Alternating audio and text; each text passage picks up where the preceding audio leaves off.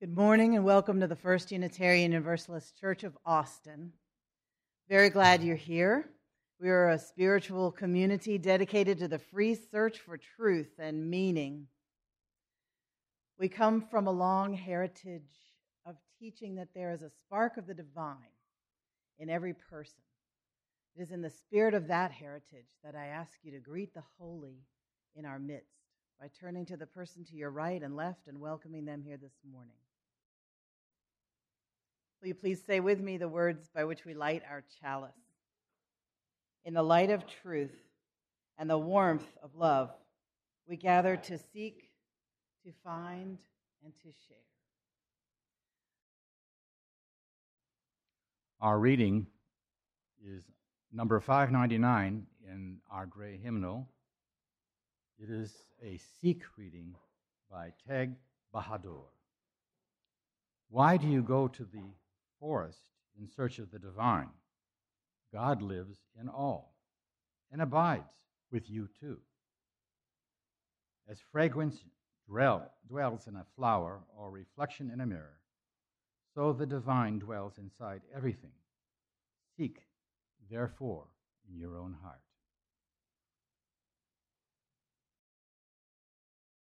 We come together for worship on Sunday mornings and we have our roots in many different traditions. Some have their roots in the Jewish tradition, some in the Christian tradition, some in the Buddhist tradition, and in our some in the earth-centered tradition, some in the humanist tradition. In our worship, we draw from all of these sources, and yet we are all Unitarian Universalists. One of the things that holds this congregation together is its mission, which we say together every Sunday. We gather in community to nourish souls, transform lives, and do justice. I'm in the middle of a sermon series on the Buddhist Eightfold Path. This is not a path where you do one step and then the next step and then the next step. It's a path where all the steps kind of intertwine in a woven braid of um, the path. So you're trying them all at once, basically, when you're doing the Eightfold Path. And the element of the Eightfold Path that I want to talk about this morning is right livelihood. The Eightfold Path is a, is a way to escape suffering, it is a way to have a good life, it is a way to have a peaceful life and some people would say a happy life, although others would say that happiness is not something that you can pursue on its own. It's a byproduct of living in a correct manner. So, when um, Mike LeBerkin read Wendell Berry's poem, If we have the wisdom to survive, to stand like slow growing trees on a ruined place, renewing, enriching it, asking not too much of earth or heaven. I think this is a wonderful description of right livelihood in the Buddhist way of thinking. I, heard a man at a hospital. I love having, I love overhearing conversations. And in the hospital, people are um, in a particular kind of situation where much of what is unimportant is stripped away and often suddenly stripped away. And so people are having conversations with one another and with themselves that they would not ordinarily have on a day to day basis. And so on the other side of the curtain, where I was sitting with one of my um, parishioners, I heard this man tell his son, he said, I had a wasted life. And I thought, wow, I, I um, what would make a person say that with such resignation in his voice? It seems that he was feeling like he was running out of road and looking back over his life and not really seeing a chance to do it differently in a more spirited way, in a more meaningful way. And so I I think about him as I talk about right livelihood because many people, if we had the choice, would not do most of the work we do. I think um, people do work to feed their families, and people do work to pay the rent or the mortgage and take care of the children, buy the diapers, fix the meals, buy socks, medicine, gasoline. And it's a, it's a sacrifice. And that's not bad. It's just a situation that most people are in that work is is the is spending the coin of your life's time. You have a certain amount of time, you don't know how much it is. It's not like your bank account that you can see the miserable, pathetic number that's right there. Um, you just don't know how much coin of your life's time you have, and yet you pay it out, you dole it out on a daily basis um, if you're a working person, and you hope that what you're going to get back is um, what you need to take care of yourself and your family, to do some good in the world, have some fun. Working for pay is, is only part of a balanced work life because we work at home too, either for years at a time or for hours at a time in every day, um, taking care of our home or our kids or caring for elderly parents and we work on volunteer projects and we work to make our community a better place to live. And our lives are just slowly, moment by moment, hour by hour, traded or sacrificed. And if we do it right, we'll feel like we paid it out for good things that we got back. We got to see our community change. We got to see some souls nourished. We got to see some lives transformed. We got to see um, our family well provided for.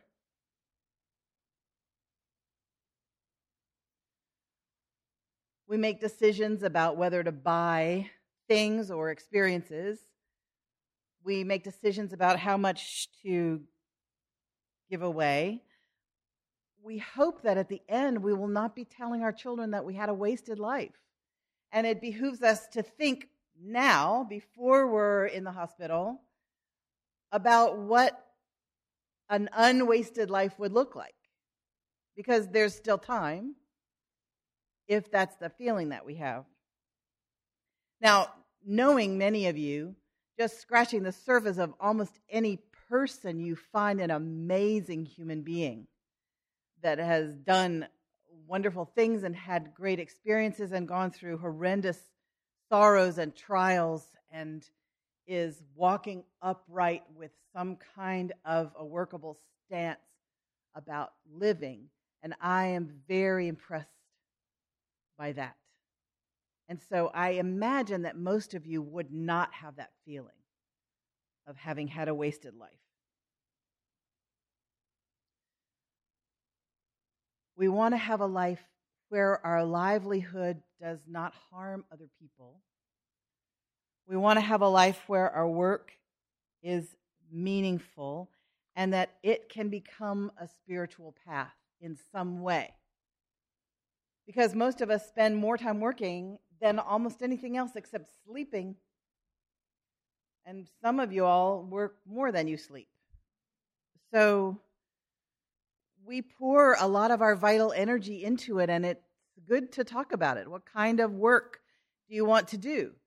Now, most people, when they talk about right livelihood, we talk about the, the principles that guide us as we choose what work to do.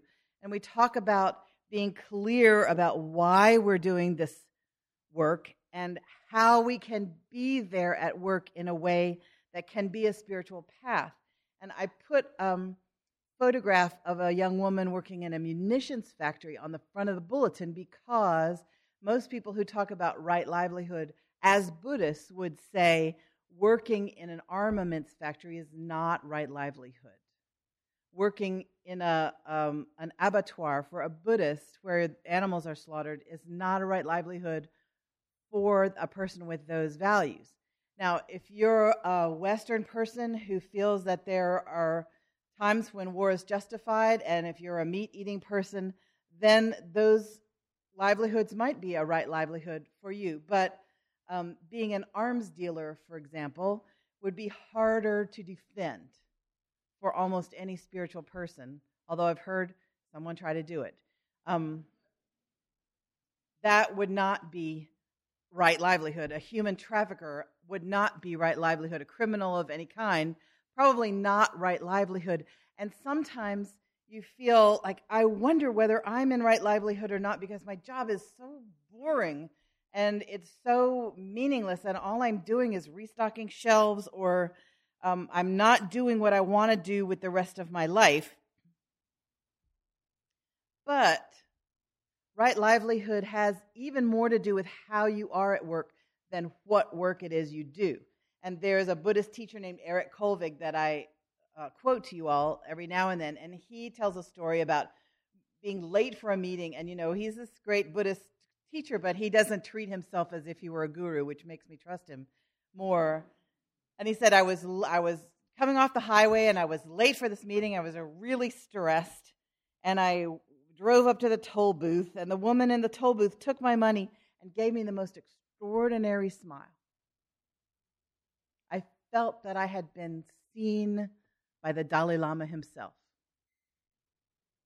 She was so present and she was giving to everyone she met that day, which was hundreds of people, a beautiful smile because she could, and it didn't cost her anything. And this was her ministry in a way. This was her right livelihood to touch this many people in a day and just give them a little tiny spark of joy and good medicine. And she had one of the jobs that we would think of as the most boring job in the entire universe. Although I don't want you to lose the rest of the sermon by just thinking what would be a more boring job. Because that would be that would be me. That's how I would do it. That would be like shepherd in the Andes. At least there would be beauty and no fumes.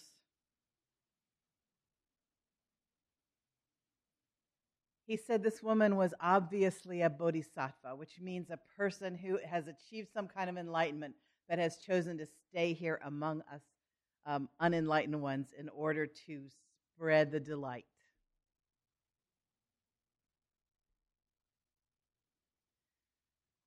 So, you have to work for money, which most of us do. The question is, how much money do I need? And this is not a very Western question to ask. We normally um, just want as much money as we can get.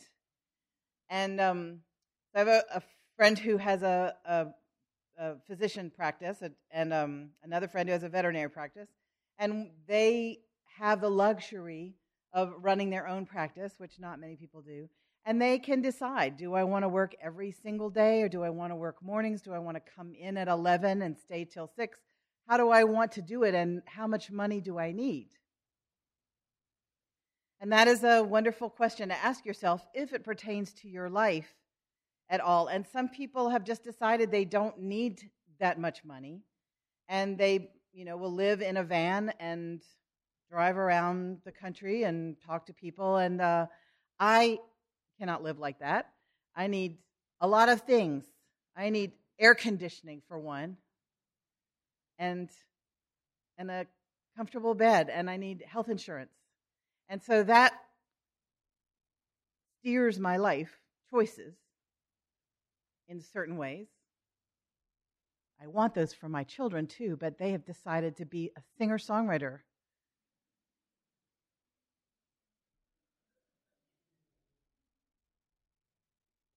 No offense.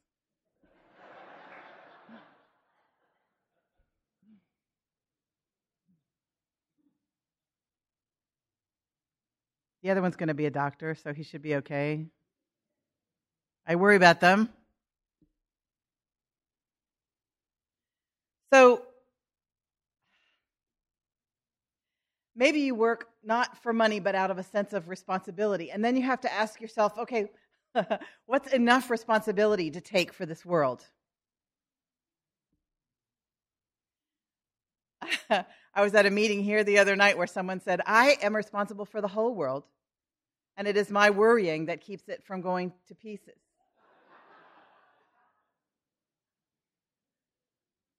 And so I just thanked her because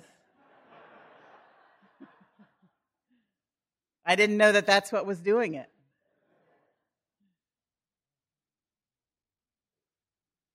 In my family, I grew up Presbyterian, and uh, I'm a firstborn and a Virgo. So, you know, everything is my responsibility. There's no end.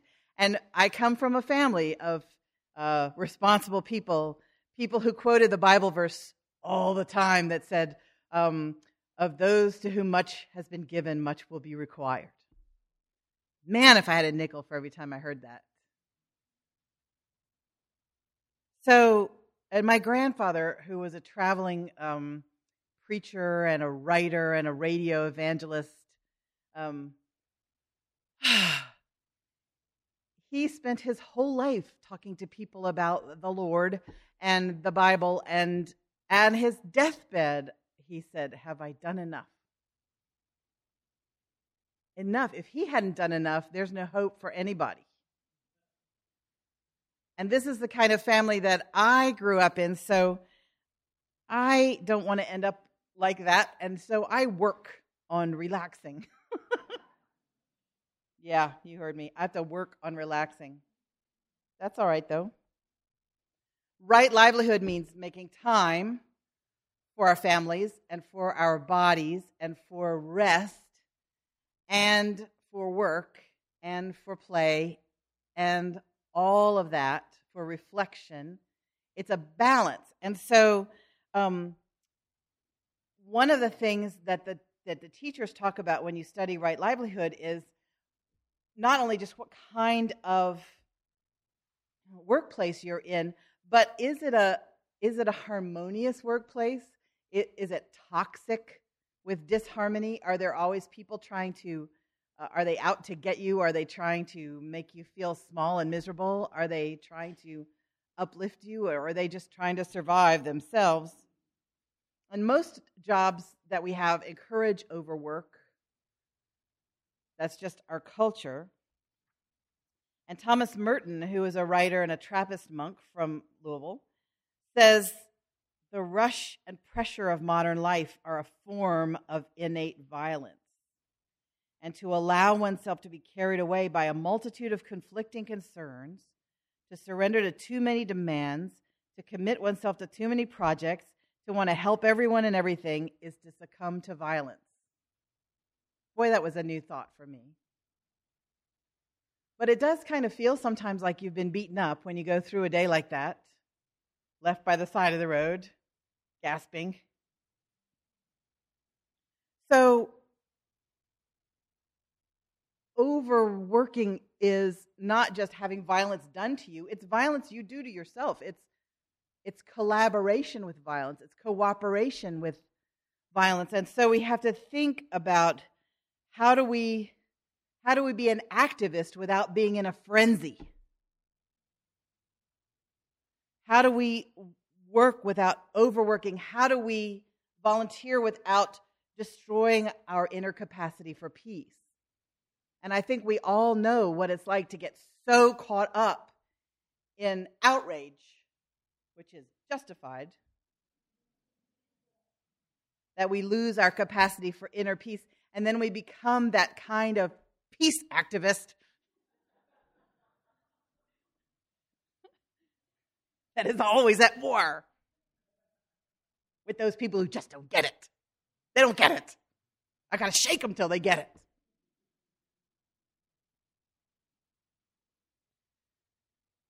So it's important to ask how much do I need? How much time with my partner do I need? How much time with my children do I need? What do they need? How much time with my body do I need? How much rest time do I need? Can I live with less of this and more of this? Thoreau uh, says I have to ask myself always how much of my life do I want to pay to have that thing? And you know his answer really none. He did not have anything if you've been to his cabin. But that's okay because he used all of Emerson's things.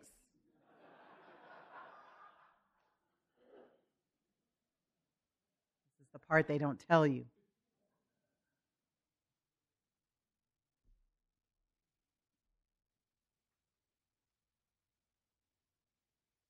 Right livelihood asks us to love the world through our work to be slow growing trees in a ruined place, nurturing the ground, giving back to a ruined earth, so that after we die, the earth will be better. We may not see it, but if we're slow growing trees in a ruined place, we ask not too much of earth or heaven or ourselves or our families, and we think about the lives that our lives prepare.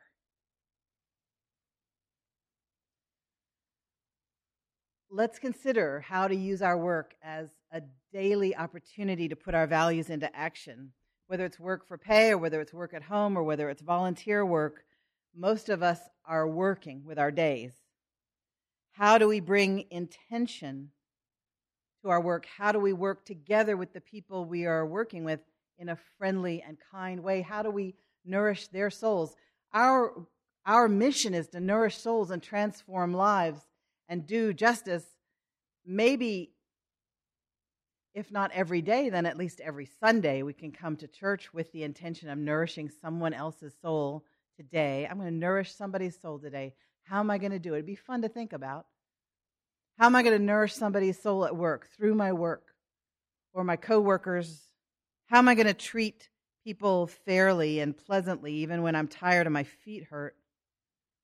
How am I going to bring in the best in my coworkers? How am I going to rein in my ego? How am I not going to take over this meeting and talk too much? How am I going to be the person that I would like to become? How can I create more freedom and harmony? I wonder a worthy experiment.